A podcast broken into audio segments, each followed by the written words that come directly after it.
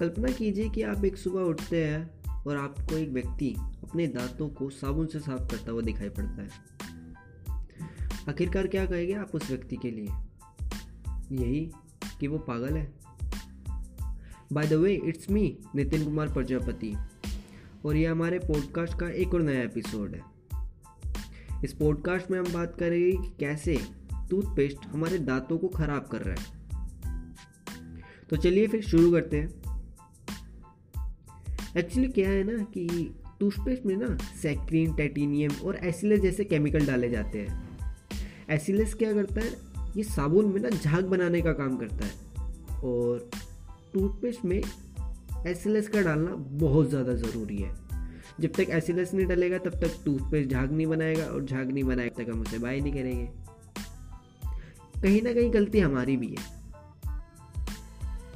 Toothpaste का काम क्या होता है एक्चुअली इतना ही कि वो हमारे दांतों को साफ़ करता है। और हाँ ये काफ़ी हद तक टूथपेस्ट हमारे दांतों को साफ़ भी करते हैं। चलिए हिसाब लगाते हैं। एक साल में एक व्यक्ति कितनी ट्यूब का इस्तेमाल करता होगा? मानकर चलते हैं छः जो लोग अपने दांतों का ज़्यादा ध्यान रखते हैं, दिन में दो बार ब्रश करते हैं, उनके दांत घिस रहे हैं। यूरोप में ये केसेस देखे जा रहे हैं। एक्चुअली क्या होता है ना कि टूथपेस्ट में हाई आरडीए वैल्यू दांतों को घिसती है। आखिरकार ये आरडीए होता क्या है?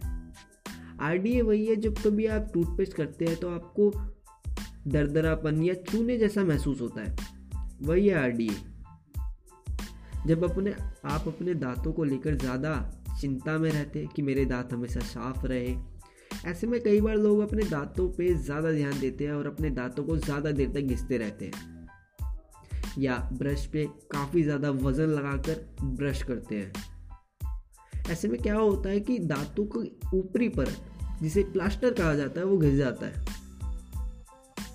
और इससे दांतों को काफ़ी ज़्यादा नुकसान पहुँचता है। कुछ एक्सपर्ट्स बताते हैं कि ब्रश पे पड़ने वाला वज़न 90 से 100 ग्राम के बीच में होना चाहिए। इसका मतलब अगर साफ़ साफ़ कहूँ तो हल्के हाथों से ब्रश कीजिए। पर मैं आपको सजेस्ट करूँगा कि आप अपने दांतों को साफ़ करने के लिए टूथपेस्ट का इस्तेमाल ना करें, क्योंकि इसके फ़ायदे कम और नुकसान ज़्यादा है। जब भी हम कभी ब्रश करते हैं, कुछ भी खट्टा खाने के बाद तो हमारे दांत जो है वो नरम हो जाते हैं। और जब हम ब्रश करते हैं खट्टा खाने के बाद तो ऐसे में हम अपने दांतों को नुकसान पहुँचा सकते हैं। इस पॉडकास्ट के अंत में मेरा उद्देश्य सिर्फ़ इतना ही था कि आपको मैं बताऊँ कि क्यों हमें टूथपेस्ट का यूज़ नहीं करना चाहिए। शायद से आपको समझ में आ गया हो। लास्ट में एक एडवाइस जैसा कि हम सभी जानते हैं कि कैविटीज़ मीठे खाने से होती है। एक्चुअली इसके पीछे साइंस क्या है? जब भी हम कुछ मीठा खाते हैं, हम सब जानते हैं कि हमारे मुँह में बैक्टीरिया होते हैं। जब भी हम कुछ मीठा खाते हैं तो वो बैक्टीरिया एक एसिड रिलीज़ करते हैं और वो एसिड जो होता है हमारे दांतों को घोल देता है। और हम कहते हैं कि हमारे दांत में कीड़ा लग गया या कैविटीज हो गई। तो जब भी हम कुछ मीठा खाएँ तो ब्रश करना पॉसिबल बिल्कुल भी नहीं है। तो ऐसे में क्या किया जाए? काफ़ी सारे लोग इन दो चीज़ों में कंफ्यूज होते हैं। माउथ वॉश और माउथ फ्रेशनर तो माउथ वॉश का काम मुँह में, मुँह का कुल्ला करना है। और माउथ फ्रेशनर जैसे कि च्युइंगम तो मैं आपको सजेस्ट करूँगा कि जब भी आप कुछ मीठा खाए तो च्युइंगम या माउथ फ्रेशनर दोनों का किसी का भी यूज़ कर ले। नहीं तो अपने मुँह को पानी से साफ़ कर ले। च्युइंगम खाने से ये फ़ायदा होता है कि हमारे मुँह में जो लार होती है वो ज़्यादा देर तक चबाई जाती है चिंगम चबाने से। और ऐसे में जितना भी मीठापन होता है, वो मुँह से निकल जाता है। और ऐसे में जो बैक्टीरिया होता है, वो कैविटी से नहीं फैला पाता